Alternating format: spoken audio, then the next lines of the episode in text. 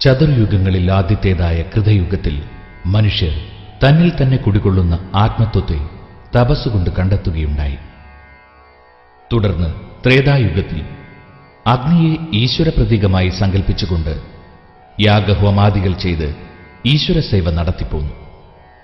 ദ്വാപരയുഗമായപ്പോഴേക്കും ഈശ്വര പൂജയ്ക്ക് ഒരു ഉപാധി വേണമെന്നായി. സമൂഹത്തിലുണ്ടായ ധർമ്മച്യുതി ഇതിന് കാരണമായി. ഇപ്രകാരം ദ്വാപരയുഗത്തിൽ ദേവാരാധനയ്ക്കായി ശിവലിംഗം രൂപം കൊണ്ടു. പ്രപഞ്ചത്തിന്റെ പ്രഥമ പ്രഭാവം ഒരു ബിന്ദുവാണെന്നും ഓംകാരനാദത്തിന്റെ ചാലന സ്വഭാവം സർപ്പാകൃതിയിലാണെന്നും ഋഷീശ്വരന്മാർ മുമ്പ് തന്നെ ബോധിപ്പിച്ചിട്ടുണ്ട്. ഇപ്രകാരം ബിന്ദുവും നാദവും കൂടിച്ചേർന്ന രൂപത്തെ ലിംഗാകൃതിയായി പരിഗണിക്കപ്പെടുന്നു. പരമാത്മ ചൈതന്യത്തിന്റെ ഒരടയാളമാണ് ശിവലിംഗം. ഈശ്വരാരാധനയ്ക്കായി ആദ്യം സങ്കല്പിക്കപ്പെട്ട രൂപവും ഇത് തന്നെ തത്ക്ഷേത്രം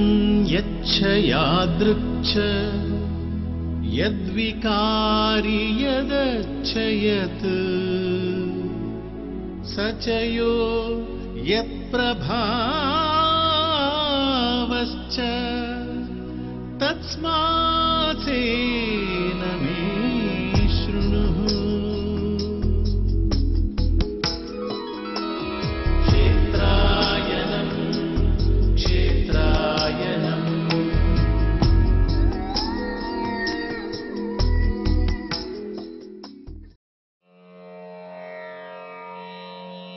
ഭാരതീയ ആരാധനാ സമ്പ്രദായത്തിൽ പ്രഥമസ്ഥാനം നൽകുന്ന ബ്രഹ്മസ്വരൂപമായ ശ്രീപരമേശ്വരനെ പ്രതിഷ്ഠ ചെയ്ത് പൂജിക്കുന്ന നിരവധി ക്ഷേത്രങ്ങൾ കേരളത്തിലുണ്ട്. ഇതിൽ ശിവസ്ഥലികളായി പേരുകെട്ട ചില പ്രമുഖ ക്ഷേത്രങ്ങൾ തളി എന്നറിയപ്പെടുന്നു. കേരളത്തിലെ ശൈവാരാധകർ മതപ്രബോധനത്തിന് ഉപയോഗിച്ചിരുന്ന തളി എന്ന സ്ഥലം പിൽക്കാലത്ത് തളിക്ഷേത്രങ്ങളായി രൂപാന്തരപ്പെട്ടു. പതിനെട്ട് പ്രധാന തളികൾ കേരളത്തിലുണ്ട്. ഈ ക്ഷേത്രങ്ങൾ രാജകൊട്ടാരങ്ങളോട് ബന്ധപ്പെട്ടുണ്ടായിരുന്നവയാണ്. ക്ഷേത്രായനത്തിന്റെ ഈ എപ്പിസോഡിൽ കുന്നല കോനാതിരിയായി വാണുകൊണ്ട് മധ്യകാല കേരളത്തിലെ ഏറ്റവും വലിയ രാഷ്ട്രീയ ശക്തിയായി മാറിയ സാമൂതിരിമാരുടെ പ്രധാന ആരാധനാ കേന്ദ്രമായ കോഴിക്കോട് തളിക്ഷേത്രത്തെക്കുറിച്ചാണ് പ്രതിപാദിക്കുന്നത്.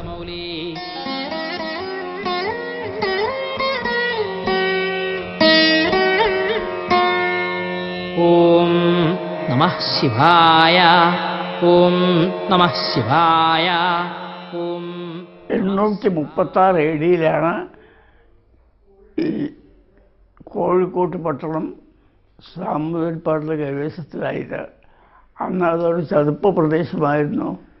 ചേരമാൻ പെരുമാൾ ഇവിടെ കോഴിക്കോട്ട് കുന്നന്റെ മുകളിൽ കയറി ഇവിടുന്ന് കോഴി കോക്കുന്ന സ്ഥലം മുഴുവൻ പിടിച്ച് എടുത്തോളൂ എന്ന് പറഞ്ഞു. കല്ലായിപ്പുഴയുടെ ഇക്കരത്തും സമുദ്രത്തിന്റെ ഇടയിലുമുള്ള കുറച്ച് പ്രദേശം മാത്രമേ ഉണ്ടായിരുന്നുള്ളൂ. അത് അധികം ജനവാസമൊന്നും ഉണ്ടായിരുന്നില്ല. പക്ഷേ അന്ന് തന്നെ ചെറുതായിട്ടൊരു ക്ഷേത്രം ഒരു വളരെ ജീർണ ജീർണിച്ച നിലയിലൊരു ക്ഷേത്രം ഇവിടെ ഉണ്ടായിരുന്നു. അപ്പോൾ അത് നോക്കിയിരുന്നത് ഇവിടുത്തെ കുറച്ച് ചില ബ്രാഹ്മണരായിരുന്നു. തലയാതിരിമാർന്ന് എന്നാണ് അവരെ പറഞ്ഞിരുന്നത്. അവരെ ഒഴിപ്പിച്ചിട്ട് സാമുതിരിപ്പാട് ക്ഷേത്രം ആദ്യമായിട്ട് പട്ടണം സ്ഥാപിക്കുന്നതിന് മുമ്പേ ഈ ക്ഷേത്രം പണിയുകയാണ് ഉണ്ടായത് ഓം കേരളോൽപത്തിയുമായി ബന്ധപ്പെട്ട് കിടക്കുന്ന പരശുരാമ ചരിതത്തോളം പഴക്കമുണ്ട് ഈ ക്ഷേത്രോത്ഭവത്തിന്റെ ഐതിഹ്യ കഥയ്ക്ക്. ദ്വാപരയുഗത്തിന്റെ അവസാനം പരശുരാമന്റെ തപസിന്റെ ഫലമായി ക്ഷേത്രം ഇപ്പോൾ നിൽക്കുന്ന സ്ഥലത്ത് ശിവപാർവതിമാർ ഒരു ദിവ്യ ജ്യോതിസായി പ്രത്യക്ഷപ്പെട്ടുവെന്ന് ക്ഷേത്രപുരാണം പറയുന്നു. ഓം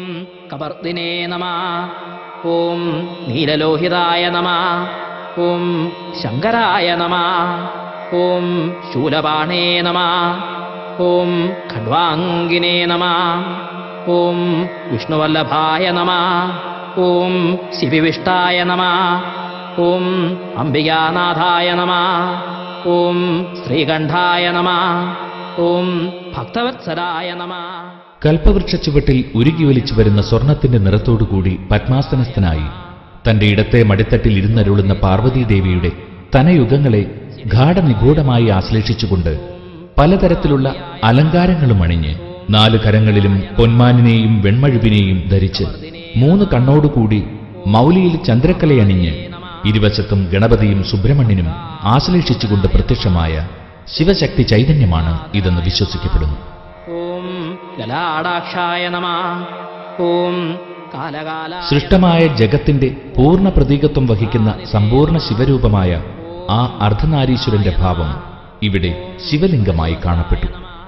ഈ ദിവ്യ സാന്നിധ്യത്തെ അംഗോപാംഗങ്ങളോട് കൂടിയ ഉപാസനാമൂർത്തിയായി താന്ത്രിക വിധികളനുസരിച്ച് പിന്നീട് പ്രതിഷ്ഠിക്കുകയുണ്ടായി. ഐതിഹ്യമനുസരിച്ച് ദ്വാപരയുഗത്തോളം പഴക്കമുള്ള ഒരു പ്രത്യക്ഷ ശിവശക്തി ചൈതന്യമാണ് തളിക്ഷേത്രത്തിലെ മൂർത്തിഭാവത്തിൽ നിറഞ്ഞു നിൽക്കുന്നത്.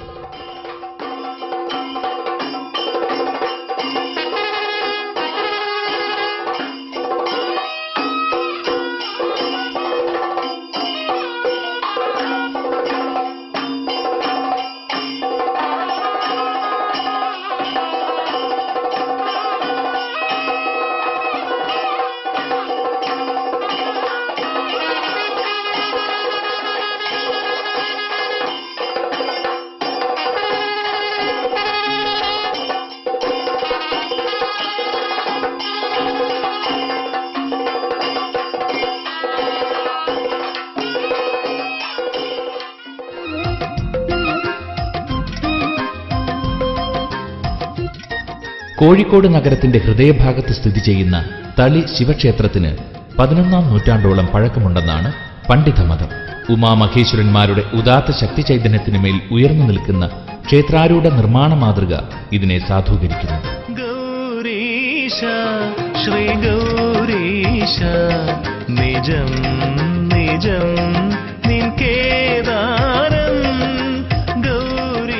ക്ഷേത്രം പന്ത്രണ്ടാം നൂറ്റാണ്ടിന് മുൻപ് പോലനാട് രാജാക്കന്മാരായ പോളാർ തിരിമാരുടേതായിരുന്നു. കല്ലായിപ്പുഴയുടെ വലതുവശത്തുള്ള കൊക്കോഴിക്കോടായിരുന്നു പോലനാട് രാജാക്കന്മാരുടെ ആസ്ഥാനം.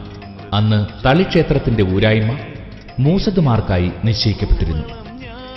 പന്ത്രണ്ടാം നൂറ്റാണ്ട് മുതൽ രാജ്യവികസന യജ്ഞങ്ങളിൽ വ്യാപൃതരായി തീർന്ന നെടിയിരിപ്പ് സ്വരൂപമെന്ന സാമൂതിരി രാജവംശം അക്കാലത്ത് പോലനാട് ആക്രമിക്കുവാൻ ആരംഭിച്ചു. സാമൂതിരിയുടെ രാജ്യമായ ഏറനാടിന് സമുദ്രതീരമുണ്ടായിരുന്നില്ല. ഐശ്വര്യത്തിലേക്കുള്ള പാത സമുദ്ര വ്യാപാരത്തിലൂടെയാണെന്ന് മനസ്സിലാക്കിയ സാമൂതിരി അതുകൊണ്ട് തന്നെയാണ് സമുദ്രതീര സാമീപ്യമുള്ള പോലനാടിനെ ആക്രമിക്കുവാൻ ഒരുമ്പെട്ടത്. ആക്രമണ സന്നദ്ധമായ സാമൂതിരിയുടെ സൈന്യത്തെ നേരിടുവാൻ പോളാതിരി വടക്കേ മലബാറിലെ കോലത്തുനാട്ട് രാജാവായ കോലത്തിരിയുമായി സഖ്യത്തിലേർപ്പെട്ടു. ഇതിന് മറുപടി എന്ന പോലെ സാമൂതിരി പുറക്കിഴനാട് സ്വരൂപത്തിന്റെ അധിപനായ പോറാട്ടിരിയുമായി സഖ്യം ചേർന്ന് പോറാട്ടിരിയുടെ മന്ത്രിമുഖ്യനും നയതന്ത്രജ്ഞനുമായ മങ്ങാട്ടച്ചനെ സ്വന്തം ഉപദേഷ്ടാവായി സ്വീകരിച്ച് യുദ്ധം ആരംഭിച്ചു അരനൂറ്റാണ്ടുകാലം ഇടവിട്ട് നടന്ന യുദ്ധത്തിനൊടുവിൽ പോളാതിരി പരാജിതനായി.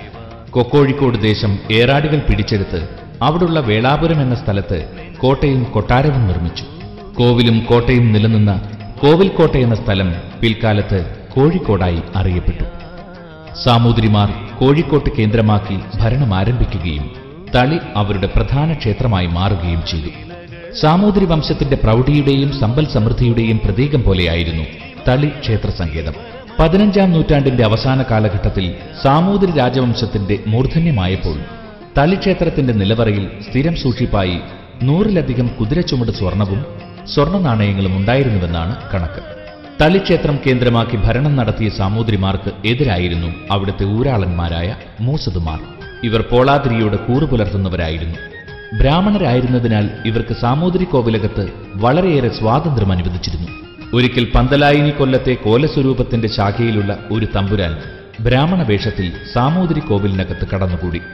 സുന്ദരനും വിദ്വാനുമായിരുന്ന ഈ തമ്പുരാനെ ഒരു തമ്പുരാട്ടി കണ്ടു മോഹിക്കുകയും സാമൂതിരിയുടെ കോപം ഭയന്ന് അവർ തളിമൂസതുമാരുടെ സഹായത്തോടെ തിരുവളയനാട്ടിലെ ഉത്സവത്തിരക്കിൽ സാമൂതിരി കോവിലകത്തു നിന്നും ഓടി രക്ഷപ്പെട്ട് പന്തലായിനി കൊട്ടാരത്തിലെത്തുകയും ചെയ്തു. വിവരമറിഞ്ഞ സാമൂതിരി തമ്പുരാട്ടിയെ തന്റെ വംശത്തിൽ നിന്ന് ബഹിഷ്കരിച്ച് അവകാശങ്ങൾ റദ്ദാക്കി. ഒപ്പം കോലത്തുനാട് ആക്രമിക്കുവാൻ കൽപ്പിച്ചയക്കുകയും ചെയ്തു. തന്റെ അനന്തരവൻ ചെയ്ത തെറ്റ് മനസ്സിലാക്കിയ കോലത്തിരി രാജാവ് പന്തലായിനിയും തളിപ്പറമ്പ് ക്ഷേത്രത്തിന്റെ കോയ്മയും സാമൂതിരിക്ക് നൽകി സന്ധി ചെയ്തു. ബ്രാഹ്മണരായിരുന്നുവെങ്കിലും ഈ ദുർപ്രവൃത്തിക്ക് സഹായം ചെയ്ത മൂസതുമാരെയും സാമൂതിരി ശിക്ഷിച്ചു. അവരെ ഊരായ്മയിൽ നിന്ന് ഒഴിവാക്കി. അധികാരം നഷ്ടപ്പെട്ട മൂസതുമാർ അധികാരം തിരികെ കിട്ടുവാൻ ക്ഷേത്രത്തിൽ വടക്കിരിക്കൽ എന്ന പട്ടിണിവ്രതം ആരംഭിച്ചു. സമ്മർദ്ദങ്ങൾക്ക് സാമൂതിരി വഴങ്ങാതെയായി. ദീർഘകാലം പട്ടിണിവ്രതം നോറ്റ് മൂസദുമാർ പരലോകം പ്രാപിച്ചു. തളി മൂസദുമാരുടെ മരണം കാലാന്തരത്തിൽ പ്രാശ്നികന്മാർ ബ്രഹ്മഹത്യാ പാപമായി വ്യാഖ്യാനിച്ച് പരിഹാര നിർദ്ദേശങ്ങൾ മുന്നോട്ട് വച്ചു. ആയിരത്തി മുന്നൂറ്റി ഒൻപതിലുണ്ടായ പ്രായച്ചിത്ത വിധി പ്രകാരം ഇവിടെ വർഷം തോറും തുലാമാസത്തിലെ രേവതി നാളിൽ തുടങ്ങി തിരുവാതിര വരെ ഏഴ് ദിവസം ബ്രാഹ്മണ ഭോജനവും വിദ്വൽ സദസ്സും നടത്തുവാനും നൂറ്റിയൊന്ന് സ്മാർത്ഥന്മാർക്ക് നൂറ്റിയൊന്ന് പണം വീതം ദാനം നൽകുവാനും ആരംഭിച്ചു. തെക്കേ ഇന്ത്യയിൽ സംസ്കൃത ഭാഷയ്ക്ക് പൊതുവെയും കേരളത്തിലെ ശാസ്ത്ര സാഹിത്യശാഖയ്ക്ക് പ്രത്യേകിച്ചും ഒരനുഗ്രഹമായി തീർന്ന രേവതി പട്ടത്താനത്തിന്റെ ഉത്ഭവം ഇങ്ങനെയാണ്. രേവതി പട്ടത്താനം മുഴുവൻ നടന്നിരുന്നത് തളിയ ക്ഷേത്രത്തിലെ ഉള്ളിൽ വെച്ചായിരുന്നു. സംസ്കൃതത്തിലെ ഭട്ടമീമാംസ പ്രഭാകര മീമാംസ ഏഹ്, വ്യാകരണം വേദാന്തം ഈ നാല് വിഷയത്തെ പറ്റിയിട്ടും ചർച്ച ചെയ്തിരുന്നു. ക്ഷേത്രത്തിലെ തെക്കേ ബോധൽ ഭാഗത്തിലായിരുന്നു ഭക്ഷ ഭക്ഷമീമാംസി പ്രഭാകർ മീമാംസ മീമാംസയെ പറ്റിയിട്ടുള്ള ചർച്ച. വടക്കേ വാതിൽ ഭാഗത്തിൽ വെച്ചിട്ടായിരുന്നു വ്യാകരണത്തിന്റെയും വേദാന്തത്തെയും വിശ്വസിച്ച് അന്ന് പ്രശസ്തരായ പണ്ഡിതരെല്ലാം അതിൽ പങ്കെടുത്തിരുന്നു. തളിക്ഷേത്രത്തിന്റെ വലിയമ്പലമാണ് പട്ടത്താനവേദി. ഭട്ടദാനമെന്ന പട്ടത്താനം തളിയിൽ നടക്കുന്നതിനാൽ അത് തളിയിൽ താനമായും അറിയപ്പെടുന്നു. പണ്ഡിതനായ കോക്കുന്നത്ത് ശിവാങ്കളുടെ ഉപദേശമനുസരിച്ച് സാമൂതിരി പ്രായച്ചിത്തമായി തുടങ്ങിയ ഈ പണ്ഡിത പൂജ കോഴിക്കോട് തളിക്ഷേത്രത്തിൽ ആയിരത്തി മുന്നൂറ്റി ഒൻപതിൽ തുടങ്ങിയെന്ന് ചരിത്രരേഖകൾ പറയുന്നു. ടിപ്പു സുൽത്താന്റെ പടയോട്ടക്കാലത്ത് പട്ടത്താനം നിലച്ചുപോയി. പിന്നീട് ആയിരത്തി എണ്ണൂറ്റി അൻപത്തിയാറിൽ മരണമടഞ്ഞ സാമൂതിരിയുടെ കാലത്ത് വീണ്ടും തുടങ്ങി. ആയിരത്തി തൊള്ളായിരത്തി പത്തിൽ അവസാനമായി പരമ്പരാഗത രീതിയിൽ പട്ടത്താനം നടക്കുകയുണ്ടായി. രണ്ടായിരത്തി രണ്ടിന് ശേഷം തളി ദേവസ്വത്തിന്റെ ആഭിമുഖ്യത്തിൽ പട്ടത്താന മഹാമഹം നടത്തിവരുന്നു.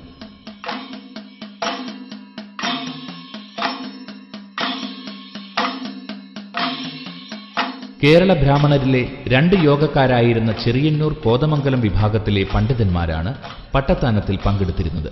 മീമാംസ വേദാന്തം വ്യാകരണം എന്നിവയിലെ പാണ്ഡിത്യമാണ് മത്സരാടിസ്ഥാനത്തിൽ പരീക്ഷിച്ചിരുന്നത്. മീമാംസ വേദാന്തം എന്നിവ ക്ഷേത്രത്തിനകത്ത് വെച്ചും തർക്കവ്യാകരണങ്ങൾ ക്ഷേത്രത്തിന് പുറത്തു വെച്ചുമാണ് ചർച്ച ചെയ്യുന്നത്. തെക്കേ വാതിൽ മാടത്തിൽ തെക്കേയറ്റത്ത് പ്രഭാകര മീമാംസ അതിനു വടക്ക് ഭട്ടമീമാംസ വടക്കേ വാതിൽ മാടത്തിൽ വേദാന്തം അതിന് തെക്കുവശത്ത് വ്യാകരണം എന്ന രീതിയിലാണ് വാക്യാർത്ഥ സദസ്സുകൾക്ക് സ്ഥാനം നൽകിയിരുന്നത്.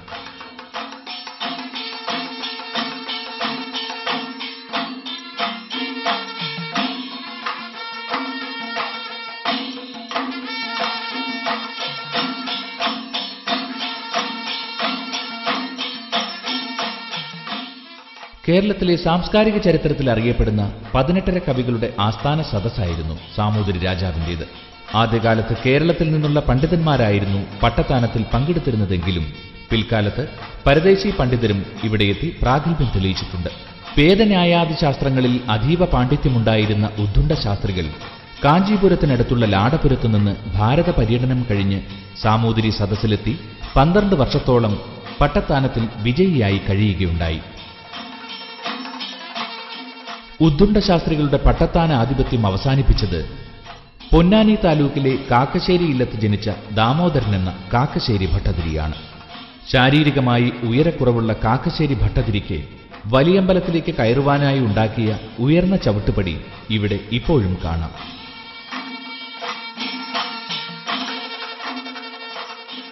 സാമൂതിരിയാണ് വിജയികളാകുന്ന പണ്ഡിതർക്ക് പണക്കിഴി നൽകി അനുഗ്രഹം വാങ്ങുന്നത്. കിഴിയിൽ നൂറ്റിയൊന്ന് പണം വീതമുണ്ടായിരിക്കും. ഇത് മുന്നൂറ്റി എൺപത്തഞ്ച് പറ നെല്ലിന്റെ വിലയായിരുന്നു.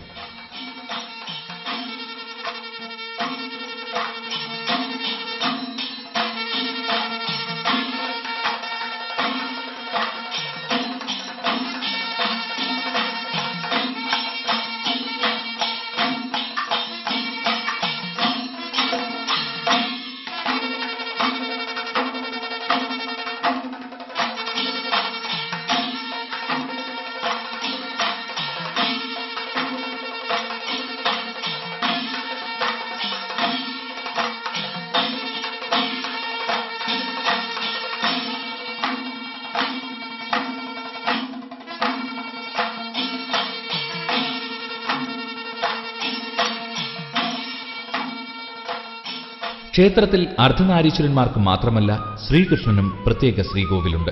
ശ്രീ മഹാദേവനും ശ്രീകൃഷ്ണനും തുല്യ പ്രാധാന്യത്തോടെ ഇവിടെ ആരാധിക്കപ്പെടുന്നു. തളിക്ഷേത്രത്തിൽ പ്രതിഷ്ഠാമൂർത്തികൾ ശൈവ വൈഷ്ണവ ഭാവത്തിൽ കാണപ്പെടുന്നു. ചുറ്റമ്പലത്തിനുള്ളിൽ ശിവക്ഷേത്രത്തിന് അഭിമുഖമായി പടിഞ്ഞാറ് ദർശനത്തോടെ ശ്രീകൃഷ്ണ ക്ഷേത്രം സ്ഥിതി ചെയ്യുന്നു. ശിവക്ഷേത്രത്തിന്റേതുപോലെ ശ്രീകൃഷ്ണ ക്ഷേത്രത്തിനും കൊടിമരമുണ്ട്. തളിയിലെ ശിവത്രിക്കോവിലുമായി താരതമ്യം ചെയ്യുമ്പോൾ കൃഷ്ണശ്രീകോവിലിന് കാലപ്പഴക്കം കുറവാണ്. ജന്മാഷ്ടമി ശ്രീകൃഷ്ണ നടയിലെ പ്രധാന ദിവസമാണ്.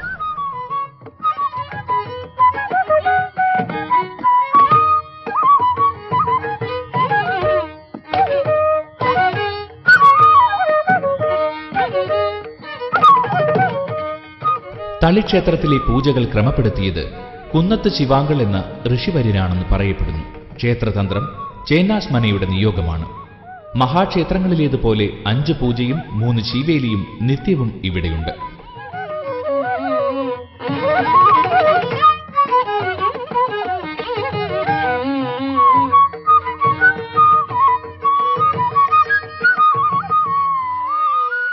തളിക്ഷേത്രത്തിലെ പ്രദക്ഷിണം സവിശേഷമായ രീതിയിൽ ചിട്ട ചെയ്യപ്പെട്ടിട്ടുള്ളതാണ്. ക്ഷേത്രദർശനത്തിനായി എത്തുന്ന ഭക്തജനങ്ങൾ ആദ്യം ശ്രീകോവിലിന്റെ പാർശ്വഭാഗത്തുള്ള നരസിംഹമൂർത്തിയെ നമസ്കരിക്കണം. അസുര നിഗ്രഹത്തിനായി അവതരിച്ച നരസിംഹ അവതാരമൂർത്തിയെ ഇവിടെ ഉപദേവനായി പൂജിക്കുന്നു.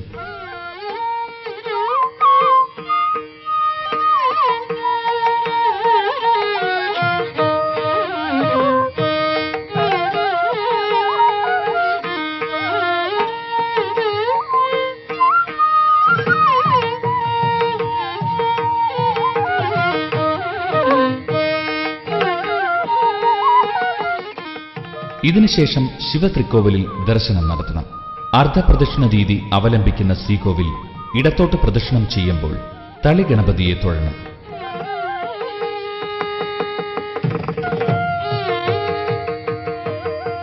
ശ്രീകോവിലിന് ചുറ്റും വലത്തോട്ടുള്ള പ്രദക്ഷിണ മാർഗത്തിൽ തേവാര ഗണപതിയെ കണ്ടു തൊഴണം.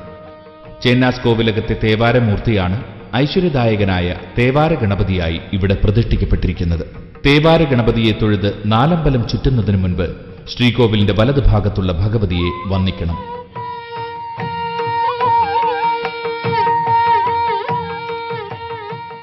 തുടർന്ന് മതിലകത്തിനുള്ളിലെ പ്രദക്ഷിണവേളയിൽ ശ്രീ അയ്യപ്പനെയും തേവാരം ഭഗവതിയെയും നാഗദൈവങ്ങളെയും തൊഴുക. അതിനുശേഷം ശിവത്രിക്കോവിലിന് അഭിമുഖമായി വിരാജിക്കുന്ന ശ്രീകൃഷ്ണ ഭഗവാനെ വന്നിച്ച് വലം വയ്ക്കുക. കൃഷ്ണശ്രീകോവിലിന് പിന്നിലായി സാമൂതിരിയുടെ കുലപര ദേവതയായ വളയനാട്ട് ഭഗവതിയുടെ സങ്കല്പമുണ്ട്. വളയനാട്ടെ പള്ളിവാൾ ഇവിടെ പൂജിക്കപ്പെടുന്നു. വഴിയിൽ വളയനാട്ടമ്മയെ തൊഴുത് വലം വെച്ച് കഴിഞ്ഞ് മതിലകത്തിന് പുറത്തുള്ള പ്രദക്ഷിണ വഴി ചുറ്റി ക്ഷേത്രപാലനായ എരഞ്ഞിപുരാനെ തൊഴണം. എരഞ്ഞിപുരാൻ ക്ഷേത്ര സംരക്ഷകനായ ശിവഭൂതമായി സങ്കല്പിക്കപ്പെടുന്നു. ക്ഷേത്രപാല പ്രദക്ഷിണം കഴിഞ്ഞ് ഗോപുരത്തിലൂടെ പുറത്തെത്തുമ്പോൾ തളിക്ഷേത്രത്തിലെ ഒരു പൂർണ പ്രദക്ഷിണം അവസാനിക്കുന്നു. ഉദയാസ്തമന പൂജയാണ് ശിവക്ഷേത്രത്തിലെ പ്രധാന വഴിപാട്. പാൽപായസവും ചന്ദനം ചാർത്തും ശ്രീകൃഷ്ണ ശ്രീകോവിലിലെ ഇഷ്ട വഴിപാടുകളാണ് സവിശേഷമാണ് തളിക്ഷേത്രത്തിലെ ഗണപതി ഹോമം. ഇവിടെ നിന്നുകൊണ്ടാണ് ഗണപതി ഭഗവാന് ഹോമകുണ്ടത്തിൽ ഹവിസുകൾ അർപ്പിക്കുന്നത്. ഇതിനായി ഉയർന്ന ഹോമകുണ്ടം ഗണപതി ശ്രീകോവിലിന് സമീപം ഒരുക്കിയിരിക്കുന്നു. ഉയർന്നു നിന്നുകൊണ്ട് ഹോമക്രിയ ചെയ്യുന്ന സമ്പ്രദായം കേരളത്തിലെ മറ്റൊരു ക്ഷേത്രങ്ങളിലും കാണാനാവില്ല. ക്ഷിപ്രപ്രസാദിയായ ഭഗവാൻ ഇവിടെ ഹോമാഗ്നിയിൽ നിന്ന് ഉയർന്നു നിന്നുകൊണ്ട് ഹവിസ് സ്വീകരിക്കുന്നു എന്നാണ് സങ്കല്പം. ഗംഭീരവുമായ ചടങ്ങുകളോടെയാണ് ഇവിടുത്തെ ഉത്സവം അരങ്ങേറുന്നത്. ശിവനും കൃഷ്ണനും വിഷ്ണു സംക്രമത്തിന് കൊടിയേറി എട്ട് ദിവസം നീണ്ടു നിൽക്കുന്ന അങ്കുരാതി ഉത്സവം നടക്കുന്നു. കൊടിയേറി കണി കാണുക എന്നാണ് തളിയിലെ ഉത്സവാരംഭത്തെപ്പറ്റി പറയുന്നത്.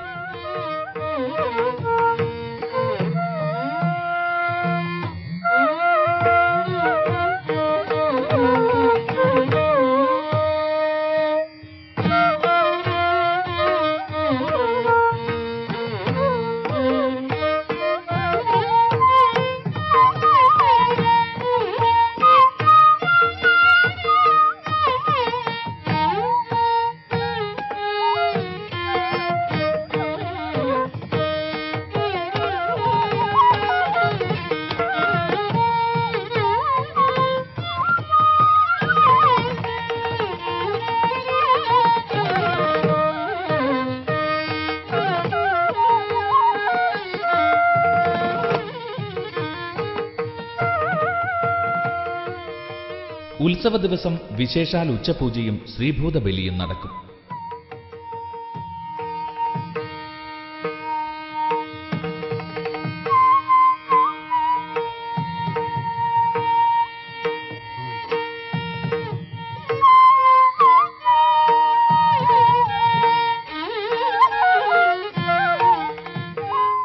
അഞ്ചും ആറും ദിവസങ്ങളിൽ യഥാക്രമം ശിവനും കൃഷ്ണനും മണികൊട്ടി പൂജിച്ച് ദീപദീപാദികളോടുകൂടിയ ശ്രീഭൂതബലി ഉണ്ടാകും. ഗ്രാമത്തിലെ ദുഷ്ടശക്തികളെ അമർച്ച ചെയ്യുവാനുള്ള ദേവന്റെ പള്ളിവേട്ട കഴിഞ്ഞ് പിന്നെ പള്ളിക്കുറുപ്പാണ്. പിറ്റേന്ന് രാവിലെ ദേവന്റെ പ്രൗഢി അറിയിക്കുന്ന ആറാട്ട് നടക്കും. ദേവന്റെ ആറാട്ട് പുറപ്പാട് ഒരു ദേശത്തിന്റെ ഉത്സവമാണ്. വർഷത്തിലൊരിക്കൽ നടക്കുന്ന ആഘോഷമായ ഉത്സവ ചടങ്ങുകൾക്ക് നഗരം സാക്ഷിയാകുന്നു.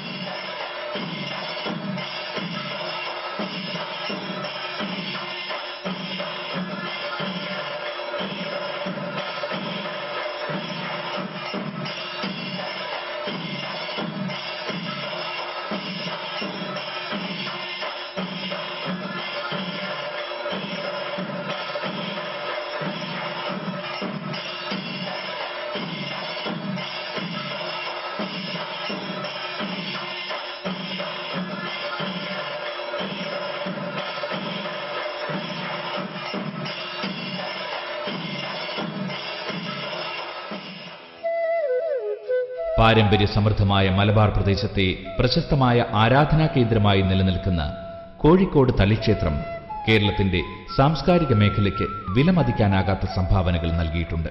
രാജ്യ താൽപര്യത്തോടൊപ്പം സാംസ്കാരിക വികസനത്തിനും പ്രാമുഖ്യം നൽകിയ സാമൂതിരി രാജാക്കന്മാരുടെ ഭരണകാലത്തെ മായാത്ത മുദ്രയാണ് ഈ ക്ഷേത്ര സങ്കേതം രാഷ്ട്രീയ ശക്തിയുടെ കുംഭഗോപുരങ്ങളായി വാഴ്ത്തപ്പെടുന്ന അധികാര സ്ഥാപനങ്ങൾക്ക് സാംസ്കാരിക നവോത്ഥാനത്തിന്റെ മേഖലയിൽ ചെയ്യാവുന്ന സേവനങ്ങൾക്ക് തളിക്ഷേത്രം ഇന്നും ഒരു മാതൃകയായി നിലനിൽക്കുന്നു. രാഷ്ട്രീയമായ ഇച്ഛാശക്തിയോടൊപ്പം ഭക്തിയുടെ പാരമ്പര്യവും കൈവിടാതെ സൂക്ഷിച്ച മഹാത്മാക്കളായ ആ ഭരണാധികാരികൾക്ക് ആദരവിന്റെ സന്ദേശം പകർന്നുകൊണ്ട് ക്ഷേത്രായനത്തിന്റെ ഇന്നത്തെ എപ്പിസോഡ് ഇവിടെ പൂർണമാകുന്നു. എല്ലാ മാന്യപ്രേക്ഷകർക്കും ക്ഷേത്രായനത്തിന്റെ വിനീത നമസ്കാരം.